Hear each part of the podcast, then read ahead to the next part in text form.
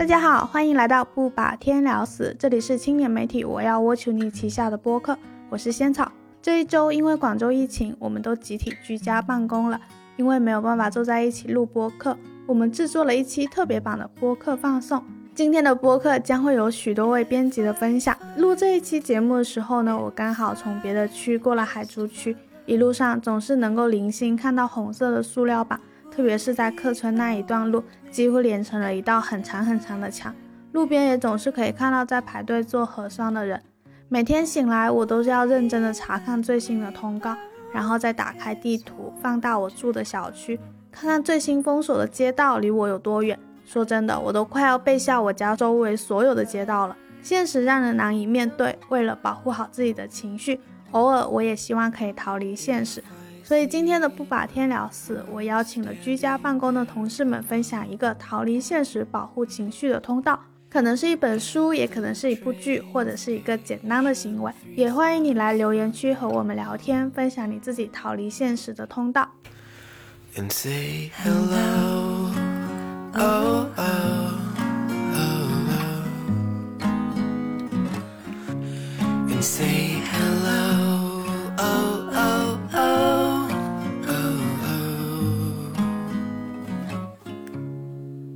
大家好，我是阿彻。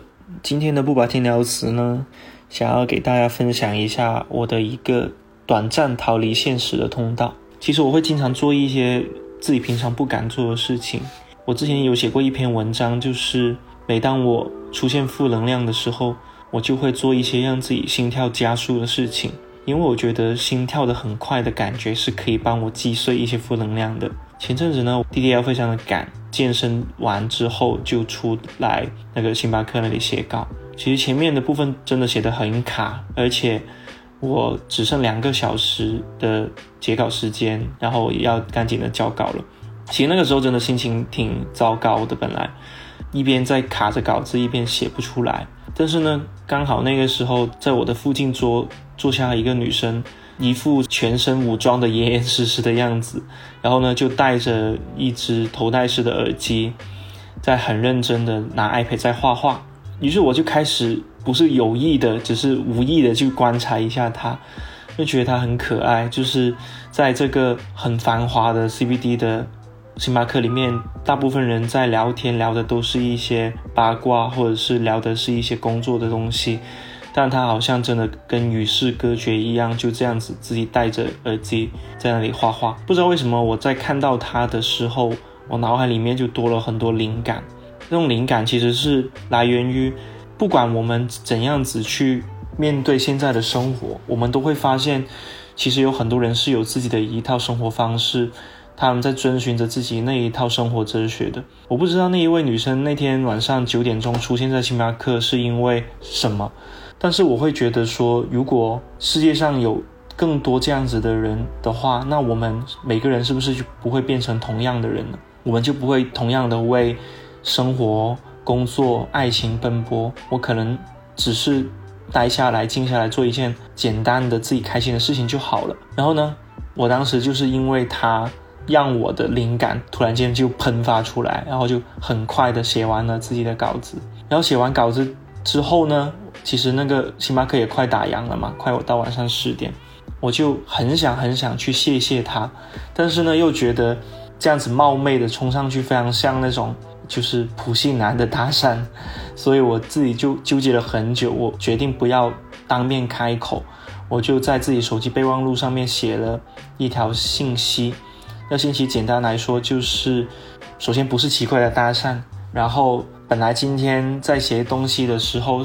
很卡，可是看到你在这里画画，不知道为什么突然间就有了灵感，想要谢谢你，因为我觉得这种谢谢对于我来说是说出来是很重要的事情。然后祝你生活愉快，很紧张，你知道吗？就是在备忘录里面写好之后，甚至截好图，然后我在想要在他走的时候递给他吗，还是什么？又觉得很突然，很怕旁边的人围观。虽然我是一个社牛，但是在那一刻确实有。心跳飙到一百三十，最后我就决定了要在一个比较舒服的场合下，就不要像那种变态一样这样去去跟别人搭讪这样子，就他去洗手间，然后我就在电梯扶手电梯的旁边那里等，然后等他在洗手间出来的时候呢，我就呃向他招了招手，然后把这一条手机上的备忘录信息递给他看。其实他看的时候他吓到了，因为他可能觉得我是想要跟他说点什么之类的吧。但是他看完之后，他很认真的戴着口罩，那个头戴式耳机依旧在戴着，在认真的看完我的消息之后，他就隔着口罩我都看到他笑了。然后他点了点头，也没说什么，就向我招招手说拜拜。不知道为什么那一刻我就像逃跑一样，就是赶紧溜走。但是这件事情对于我来说很重要的两点就是：第一，真的好久好久没有这种心跳加速的情况了，除了做剧烈运动之外；另外的话就是。向一个陌生人表示你最简单、最真诚的一感谢，我觉得是现在可能很多人都很稀缺的一种能力吧。我很庆幸有在慢慢的锻炼这种能力，然后 cosplay 成一个奇怪的搭讪的三十岁不到的男子，可能也是我短暂逃离现实的一条通道吧。呃，分享给大家，希望大家以后。在某个场合底下，也可以尝试一下这样的 cosplay 啊，然后也祝大家生活愉快吧。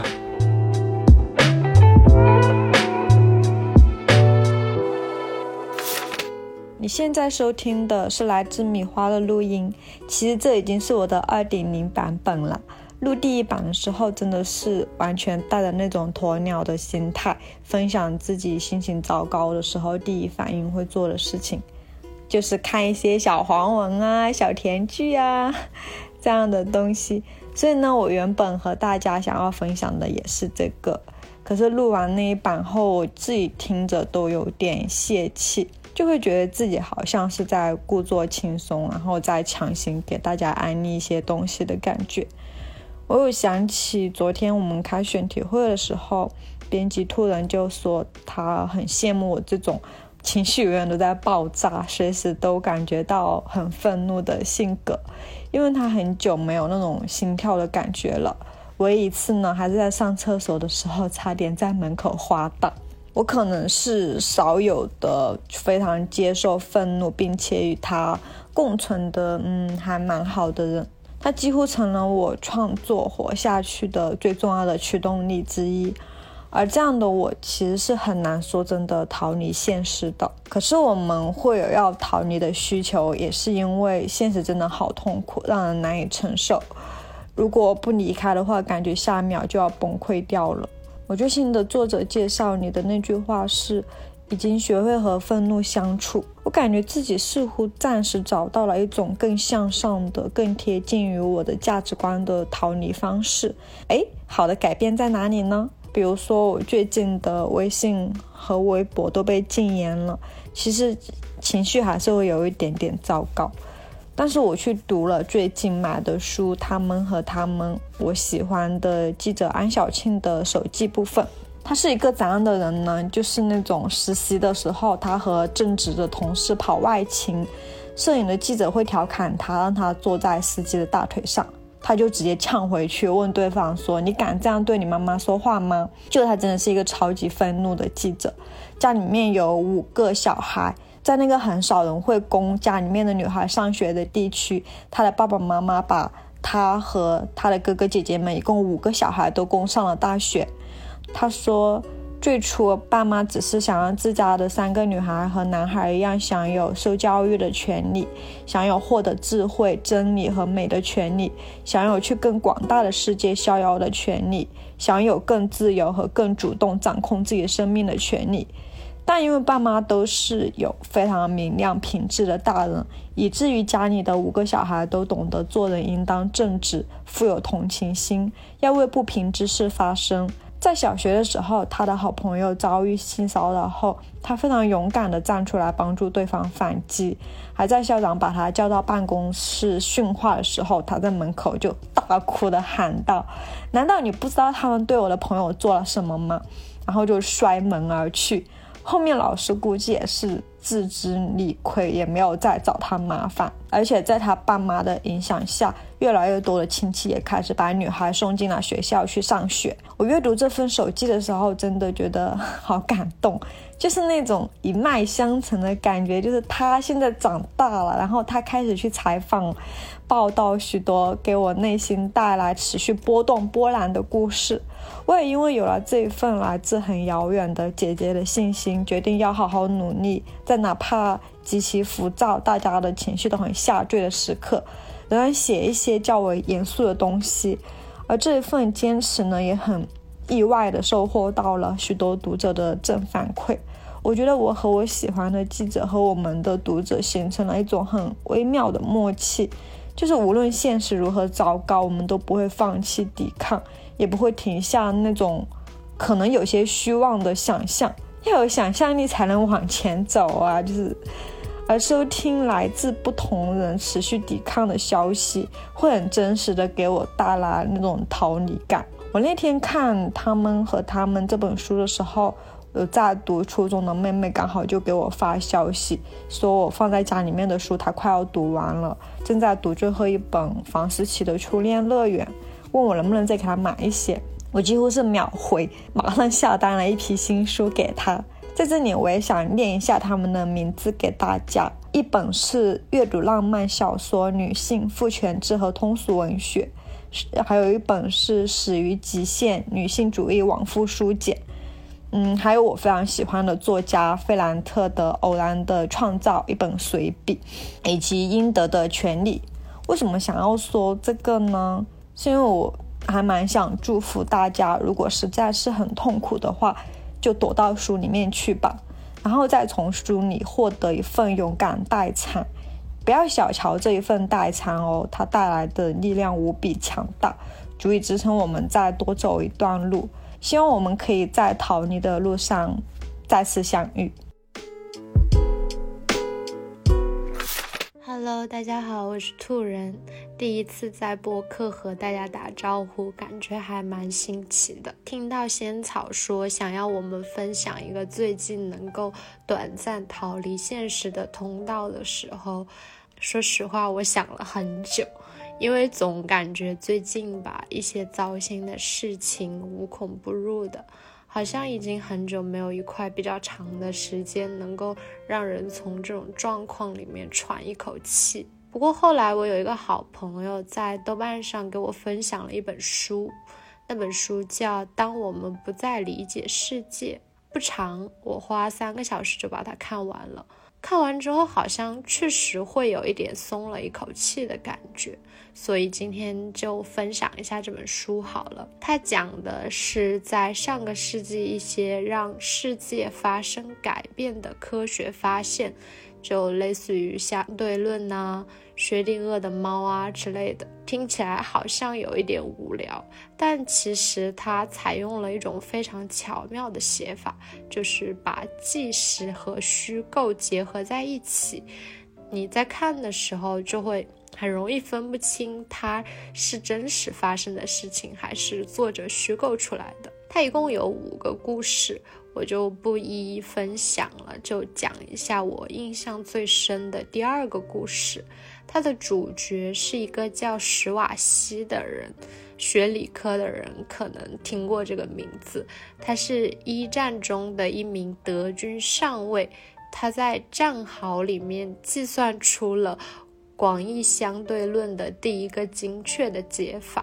然后他就把这个解法写信寄给了爱因斯坦，但在收到爱因斯坦的回信前，他就已经因为毒气感染而死掉了。除了相对论的解法，他在信里面还提出了一个叫史瓦西基点的东西。其实这个名词说人话的意思就是黑洞。他这个预言最后在科学界被证实了。然后还获得了二零二零年的诺贝尔物理学奖。后来我们看的很多科幻作品，类似于《星际穿越》这种，其实都是建立在他的史瓦西起点之上的。但是这个故事让人非常惊叹的，并不只是他这个预言，而是在他临终前提出来的一个问题。史瓦西当时说：“如果物质世界不断缩小，就会出现一个能够消亡一切的黑洞的话，那么在人类的大脑里面，会不会也有一个这样的东西？就是当我们的思维和意志被充分的集中的时候。所有人的脑子里都只围绕着一个目的在思考，然后我们的想法也被压缩到一个非常非常小的精神空间里面，就不停的被阉割，然后被引导。我们的大脑会不会也因此而产生一个类似于施瓦西基点一样的东西？施瓦西觉得这个事情不是没有可能的，因为他。当时这一切就在他的祖国德国发生。我看完这个故事的时候，其实是非常非常震撼的，因为突然觉得历史就像一个轮回一样，很多相似的事情都在一遍又一遍的发生。听起来好像有点绝望，但是这样一想，反而会更释然。就是世界可能不是在这几年因为某些特定的原因而变得疯狂和不可理喻的，而是世界可能本身就不可理喻。书里面有一段话讲的是。如今我们可以把原子掰碎，可以预言宇宙的终结，也可以用几个神秘的方程式来左右我们的每一寸生活，包括我们现在每一个人都在用的互联网啊，各种智能设备。我们知道怎么去用它，怎么去运转它，但是本质上却没有办法明白它真正的真理。那在这个。不可被理解的世界里面，人到底要怎么活下去呢？作者最后用一篇后记结束了五个故事。他在那个故事里面讲，他在智利的山村里面生活，然后认识了一个只在夜晚出没的园丁。这个园丁曾经也是一名数学家，但是当他意识到自己没有办法理解这个世界的时候，他就把所有的名誉啊、研究啊、头衔啊，通通都放弃了，只是回到山里去种一棵柠檬树。柠檬树其实也是一个非常神奇的东西，就是如果它不受到外力的摧毁的话，它就会一直一直生长下去，直到所有的果子长满整个枝条。柠檬树没有办法再承担这样的重量，它就会死去。作者其实最后也是想用一棵柠檬树来隐喻整个世界。就是当一切都到达最繁茂的那个点之后，它唯一剩下的结局可能就是灭亡了。听起来好像越来越绝望了，但是我觉得可能是很好的一种对自身有限性的反思吧。这种反思。会让人意识到，我们当下所经历的痛苦也好，不可理喻也好，对于整个文明甚至整个宇宙来说，其实只是一个微不足道的节点。当这种宏观的视角产生的时候，眼前的那些琐碎的痛苦，好像就变得没有那么难以忍受了。这就是我的全部分享。现在我要下楼做核酸了，推荐大家去看这本书吧，谢谢。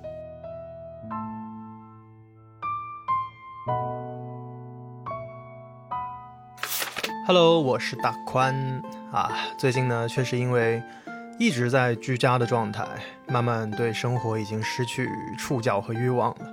就是再好吃的泡面，再高级的自热锅，都已经无法让我心动的那种程度。前几天每天除了处理一些基本的工作之外，啊，基本上都是瘫在沙发上面，面无表情的刷短视频。就连刷短视频也已经刷到手机发烫了，还是找不到一个视频可以在上面停留超过五秒钟。怎么说呢？这种感觉真的很崩溃。就是我觉得，对于生活失去欲望和目标的原因，可能也是因为我们现在都不太敢去设立一些长远的目标，也不知道自己什么样的欲望才可以被满足，所以干脆摆烂了，什么都不管，什么都不想要。But，但是，anyway，最近我慢慢开始有好转的迹象了。我用的一个啊提升自己生活欲望的方法，是在自己的身体上写日记。呃。好像听起来有点奇怪，对不对？但其实不是一个那么情色的行为哈，请听我慢慢说明。因为居家每天都只能和自己相处嘛，但如果在家里自言自语，可能会真的是需要担心一下精神状况。我是因为有一天晚上睡觉前看着自己的脸，突然觉得啊，好可怕，就是因为睡不好，有很重的黑眼圈，然后又在家里经常心情不好就会吃巧克力啊、奥利奥啊什么的，所以脸上也开始长痘，而且我发现自己居然鼻子上有黑头，我靠，我真的大崩溃！我人生前三十年从来没有意识到自己有这个东西，然后我也不知道自己哪根筋不对，就突然想，哎，那不如我来和自己的脸玩一玩吧。这个是怎么玩的呢？就比如说。我家里有一管今年六幺八凑单买的眼霜，但是我一直对于这个功效持怀疑态度。那我就干脆做个实验，就是我每天只有左眼睛涂眼霜，右眼不管它，看是不是真的会有什么效果。然后呢，也发展出了更多不一样的玩法，比如说脸上长了三个痘嘛，然后我每一颗痘用一种疗法，一颗用抖音买的打折凝胶啊，一颗用进口的高级药膏，还有一颗就什么药都不涂，让它自己发展。然后这种实验性质的玩法也贯穿到了我小小房间的各个角落，比如说每天会换一下睡觉时头和脚的方向，看看哪种睡眠质量会更好一些；还有每天记录自己吃水果的种类和数量，来看看第二天，哎哪种水果会让我更通畅之类的。甚至还可以实时记录面膜贴在脸上不同时间洗或者不洗之后的那种即时效果。啊，在我看来，这其实是一个非常简单的生活记录方式，但是在被生活突然截停的情况下。用一些在自己身体上来做记录的方式，可以让我每一天都至少找到一个吸引我关注的点，而这个点是我和我自己完全密切相关的。甚至这样的记录，它可以让我变得越来越好。比如开始坚持敷面膜啦，去关注自己毛孔的大小啦，然后发现痘痘确实因为不同种类的药物的恢复速度而有差别。啊，朋友们不要相信一些便宜货哈。因然后因为涂了眼霜而有意识的去督促自己早睡。就反而在几天之后，发现两只眼睛的黑眼圈都有很好的缓解，所以好像眼霜这个事情对我确实没什么用。总的来说，呃，每天的日常还是希望可以回到正常的生活轨道。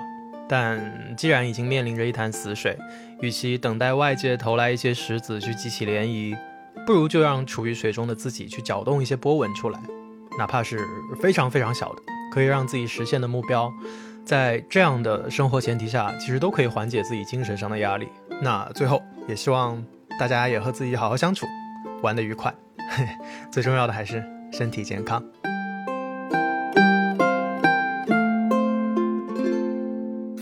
大家好，我是加菲。最近因为广州的疫情很严重，我践行着非必要不出门的规定，但总是在家里，我担心自己会抑郁。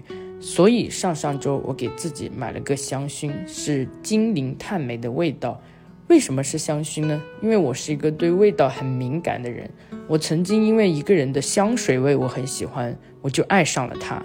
可惜他不爱我，但这个是后话了。这个香薰成为了可以让我短暂逃离现实的通道。每一次在睡前，我都会点着这个香薰，然后关上房间里所有的灯。看着香薰的火苗在黑暗中隐隐的闪耀，空气里飘散着花香。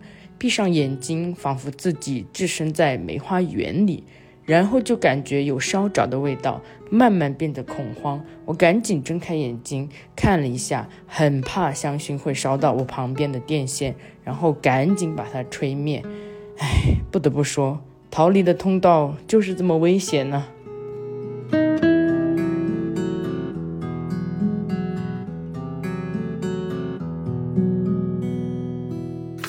嗨我是 Kitty，我是想象力大王 Kitty。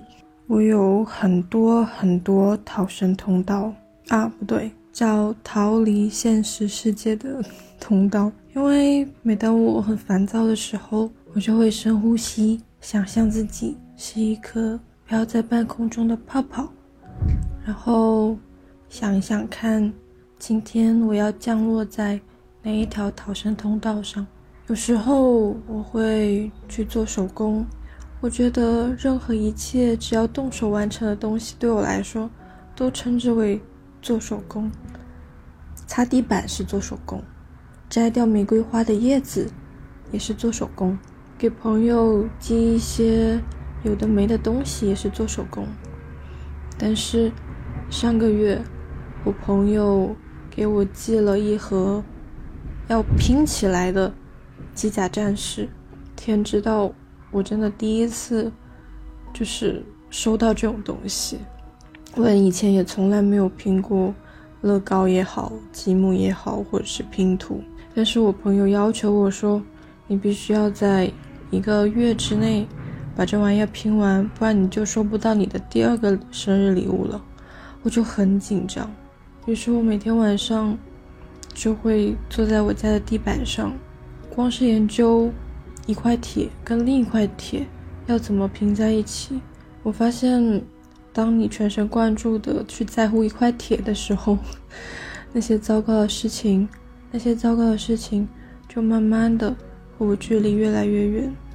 有的时候，我觉得对我最简单、最有用的，就是马上翻开手边一本没有什么用，但是有意思的故事书。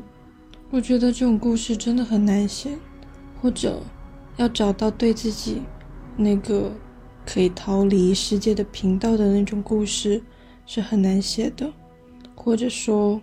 是很难寻找的。每个人，可能我们每个人都要找到属于自己的那个可以逃离世界的频道吧。我决定给大家念一段我喜欢的一个故事。这个故事来自骆以军的故事便利店。这个故事的题目叫做《我可以用什么来发誓》。比较奇怪的是，在这本书里面，骆以军写的。也是别人的故事，大家就听听看吧。我想讲我非常喜欢的已经过世的智利小说家波拉尼奥一部非常伟大的作品《二六六六》，讲的是第五部《阿琴波尔迪》中的一个小章节。这个章节讲一个十九岁的男孩，叫汉斯，是二战时期德军的一个小士兵，他跟着部队去俄国作战。一路看到种种屠杀与暴力，他们疯狂屠杀犹太人，奸淫掳掠，整个犹太人的村子变成一个空村。最后德军溃败，他们又退回德国。其中有这样一段场景：在二战快要结束的时候，物资极其匮乏，很多女孩都会用自己的身体去跟士兵交换口粮，所以。就很容易发生大兵与这些美丽女孩的一夜情。当时，汉斯认识了一个十四五岁、有点疯癫的少女。女孩对汉斯说：“你发誓，你一辈子都不会忘记我。”汉斯就说：“我发誓，我一辈子都不会忘记你。”女孩说：“你拿什么对我发誓？”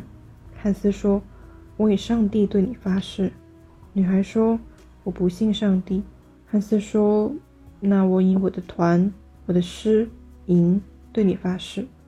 女孩说：“我不相信军队。”汉斯说：“我以我的母亲对你发誓。”女孩说：“我不相信你的母亲。”你信什么呢？那你相信书本吗？女孩说：“我不相信书本。我家的书全是纳粹的哲学、纳粹的戏剧、纳粹的小说、纳粹的诗歌。我不信任任何书本。”汉斯问。那你相信全世界的河流吗？你相信全欧洲的鸟吗？你相信那像玫瑰色一样的晨曦或夕阳吗？你相信你的姐妹淘吗？你相信全世界的小孩子吗？女孩说：“我全部都不相信。”所以，这是一个男孩和女孩承受的极致痛苦的故事。这整个世界已经无法让女孩相信，当男孩要为他们的爱发誓的时候。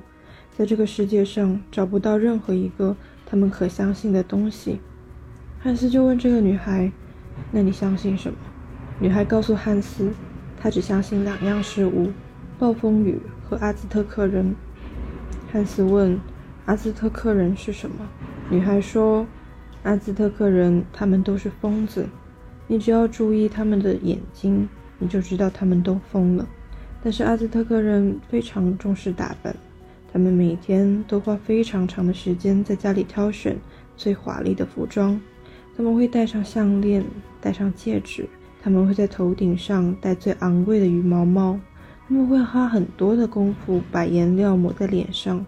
他们还会为胳膊和双腿戴上首饰。接着，他们会走出家门，来到河边，像哲学家一样眺望河上行走的船只。接着他们会陆续鱼贯的走进一个神庙，在这个巨大的神庙里面，可能会有成千上万个阿兹特克人，而神庙唯一的光来自塔顶上方的天光。阿兹特克人的巫师会把他们的牺牲者摁在黑曜岩石床上，拿刀挖出他们的心脏。原来神庙的光恰好是穿过这块黑曜石垂洒下来的，所以那是一种很微弱的黑色或者灰色的光，只能照出全体阿兹特克人严肃的模模糊糊的身影。等到牺牲者的心脏被挖出来，血。流到黑曜石岩床上的时候，光线开始变成一种流动的、流利的黑红色的光。于是，这时候你看不到全体阿兹特克人那严肃的身影，你会看到每一个阿兹特克人的面庞因那种流动的暗红色的光线而变形的脸。你仿佛可以看到每一个不同的个性，好像光线能把他们每一个人。个性化，小说这一段写得非常美。安斯听完这个女孩讲了之后，就对她说：“我冲着阿兹特克人发誓，永远不忘记你。”骆以军还在结语那里写道：“几年前世界杯足球赛的决赛，巴西队被德国队狂电，变成了七比一。他就会跟他的哥们儿说，这一定是全世界的赌局操盘，把所有的。”巴西队买通了，所有的德国队买通了，所有的裁判、所有的足球协会都买通了。我们不相信眼前发生的这一切，我们也不信政府公布的什么 GDP 数字。我们总觉得每一件事情后面其实都有它必然的权谋运算，以及秘而不示人的阴谋。我们活在怎样的世界里？什么是我们的阿兹特克人？这其实是二十世纪小说一个非常重大的关于信任的核心问题。这是怎样的一种招式？这个小小的故事是到这里结束的。但我想，我们要找到自己的逃生通道。有的时候，我还会把自己想象成一颗在现实世界和想象出来的虚拟世界之间来回穿梭的泡泡。我在这个两个世界的夹缝里面。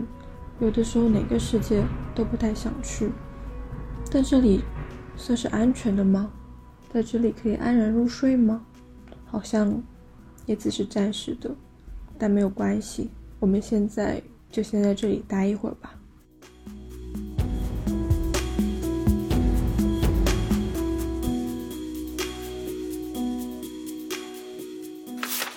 嗨，我是正在居家的西瓜。昨天晚上我又看了一部电影。自从 待在家以来呢，几乎每天我都要努力给自己留一部电影的时间。我现在住的卧室是一个很方正的空间，我的床就正好对着一面白墙。刚搬进来的时候，我是去拼多多上面买了一个投影仪，也就两百块钱，但是它可以刚好放在我床头柜的位置，投出来的光就落在这个白墙上，把它占得满满当当的。你知道吗？就那种天造地设的感觉。然后现在每天晚上我洗完澡，卧室门一关，就舒舒服服的躺到床上，在漆黑中就看着电影在眼前慢慢上演，就感觉很好。我想电影对我来说可能就是那个逃离现实的通道吧。之前有一份工作很不喜欢，然后那段时间也就每天晚上都会一个人走到附近的电影院里去。那时候上映一部新片，我就看一部。就你可以想象一下。就走进电影院，然后踩在那些红色的毛呢地毯上，座椅也是红色的，你可以全身陷进去。然后你把手机调了静音，你的身边坐的都是和你这辈子都可能没有关系的人。电影开场，一切都暗下来，另外一个世界，然后另外一段人生就在你的眼前慢慢的展开。所以你就能够理解吧，那种在电影院掏手机的行为就多么的让人恼火。就是你活生生的把我从幻想的世界拽到了现实生活中来，你还指望我不骂你？不过现在是想骂就骂不成了，就只能在家里看看电影。不过我有努力的在家里给自己营造一些在电影院的氛围，就比如说调整一下我投影仪的那个间距，让我的视野被整个画面给填满。这样的话，我就不会在意到我旁边的衣架。在意到我没有擦干净的窗户，或者在意到我身边的手机。选片上的话，我最近是看了好几部黑白片，就那种四五十年前的好莱坞电影，那些电影都很会讲故事，然后里面的女主角发质看起来都特别的好，男主角看起来都比女主角大个二十岁，就是你会好像在看一个很古老的和现在很遥远的一段故事，你就不会带入到现实生活中正在发生的情景当中去，这一点会让我觉得还挺舒服的。然后有时候我家的猫也就躺在床头跟我一起看，有些电影画面当中出现一些像老鼠啊或者那些线头一样的东西移过去的时候，我会注意到猫的脑袋，它的眼神也会跟着那个走，就很可爱。然后有时候就实在看得很无聊，我会一边看一边在床上做拉伸，就是居家隔离期间也不要忘记锻炼。我感觉主要还是当你全身心的投入到电影当中的时候。你是不会想再拿起手机看的，你脑子里没有手机的时候，你的情绪好像是会比较开心一点。而且每次看完电影之后吧，我会在床上躺好几分钟，然后才起床去开灯。嗨，我是仙草，最后就由我来和大家分享我自己逃离现实的路径。能够让我暂时忘掉现实烦恼的东西，当然就是爱情啦。不过不是我自己的爱情。是我很喜欢的一部韩剧，最近我刚刚看完了它，是二零二一年出的《那年我们》，男主角叫做崔雄，是一个全校最后一名的学生，女主角叫做国妍秀，是全校的第一名。他们念高中的时候被电视台选中，凑在一起拍了一部纪录片。纪录片里面，他们俩就像死对头一样，永远在吵架。但是镜头背后呢，他们却因为这种微妙的氛围而产生了感情，谈了五年的恋爱。纪录片拍摄的十年以后，电视台重新找回了他们，想要再次记录他们长大后的生活，因此他们俩重新遇见，生活再次产生了交集。这部剧里的情节又细腻又好笑，比如他们俩还在谈恋爱的时候，曾经开玩笑说过，如果分手了再遇见会怎么样？男主说，如果你抛弃了我之后再次出现在我面前，我就会拿水喷你，拿盐撒你。到了真的遇见的那一天，他真的这样做了。后来男主的朋友才跟女主说，其实他们分开的五年里面，他一直在练习这件事情，就是为了有一天再遇到女主的时候，可以自如的拿水出来喷她，然后在他到他家门口的时候拿盐撒她。当时我就真的觉得这个情节又好笑，但是又很幼稚，而且对我来说最触动了我的是。他们两个在五年以后再次相遇的时候，呈现了一种如何去谈一场大人的恋爱。在恋爱的五年里面，他们当时是上大学的年纪。我们都会以为好像上了大学，然后毕业工作的时候你就已经是个大人了。但是在当时，他们其实还只是一个小朋友的心态，一个很幼稚、很害怕被抛弃，但是却不会透露出自己害怕被抛弃的真实原因。另一个人很自卑。因为家里经济不好，会冷漠的拒绝别人，也很害怕被伤害。我们都会觉得，如果两个人谈了五年的恋爱，那我们是不是应该对彼此有很深的了解了？你脆弱的一面，或者你心里面一些很伤痛的地方，我们是了解的。但其实，在他们两个身上好像并没有，在谈恋爱的那么多年里面，好像一直在伪装这件事情。我很喜欢一个细节是，他们在十年之后复合。有一天，女主下班的时候，男主打电话问她：“你下班了没有？”男主说：“本来我想去接你的，但是想到你以前说你不喜欢人家去接你。”女主角就笑着说：“那时候是因为如果你来接我，送我回家后还要再打车回家，又要多一笔打车的钱，我那时候很心疼钱啊。”男主才知道，原来他不是讨厌被接送，只是嘴硬而已。然后他就在电话里面说：“那我就放心了，你回头吧。”他就站在他的身后，他就是那种会默默的为女主做很多事情，但是会觉得你是不是不喜欢？那你不喜欢的话，我就不要告诉你好了。我当时看完之后，我就在想说，其实，在恋爱里面，嘴硬是不是也是一种不够成熟的表现呢？成为大人以后去恋爱，说不定也是一种好事。就是我相信我有能力去解决我们之间可能会出现的问题了，我也不会因为一点点困难就轻易的逃跑。以前我有个朋友说，恋爱就是心里面的小孩可以一起玩。但是在看完这部剧之后，我也在想，在我们心里的小孩可以在一起玩之前，可能更重要的事情是我们各自都已经是一个大人了，而且我们各自都知道怎么去处理心里的伤痛，怎么样成为一个更好一点的人。这样子，当我们的恋爱里面遇到困难的时候，也不会轻易就想要逃跑，也不会觉得如果没有你的干扰，我的生活是不是会更好一点呢？所以，如果你居家无聊的话，推荐你去看这部剧，它里面有很甜很甜的细节，而且男主女主都是又很帅很漂亮的人。更重要的事情是，它是一个 happy ending。那今天的播客就到这里啦，希望下一周我们可以正常复工，坐在一起再录播客。也希望今天我们分享的这些东西，会让同样居家的你感觉到心情好一点。拜拜。 서로 가까이 지냈으면서 누구 하나조차 괜찮지 않은 나를 보내